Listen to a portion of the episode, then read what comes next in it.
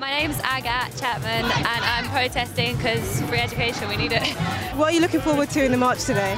Just getting our voice heard. I mean, I know it- everyone's already saying it, and everyone knows that it's a thing, like, but it's just good to show the government that we're still there, we're still angry, and it needs to be done.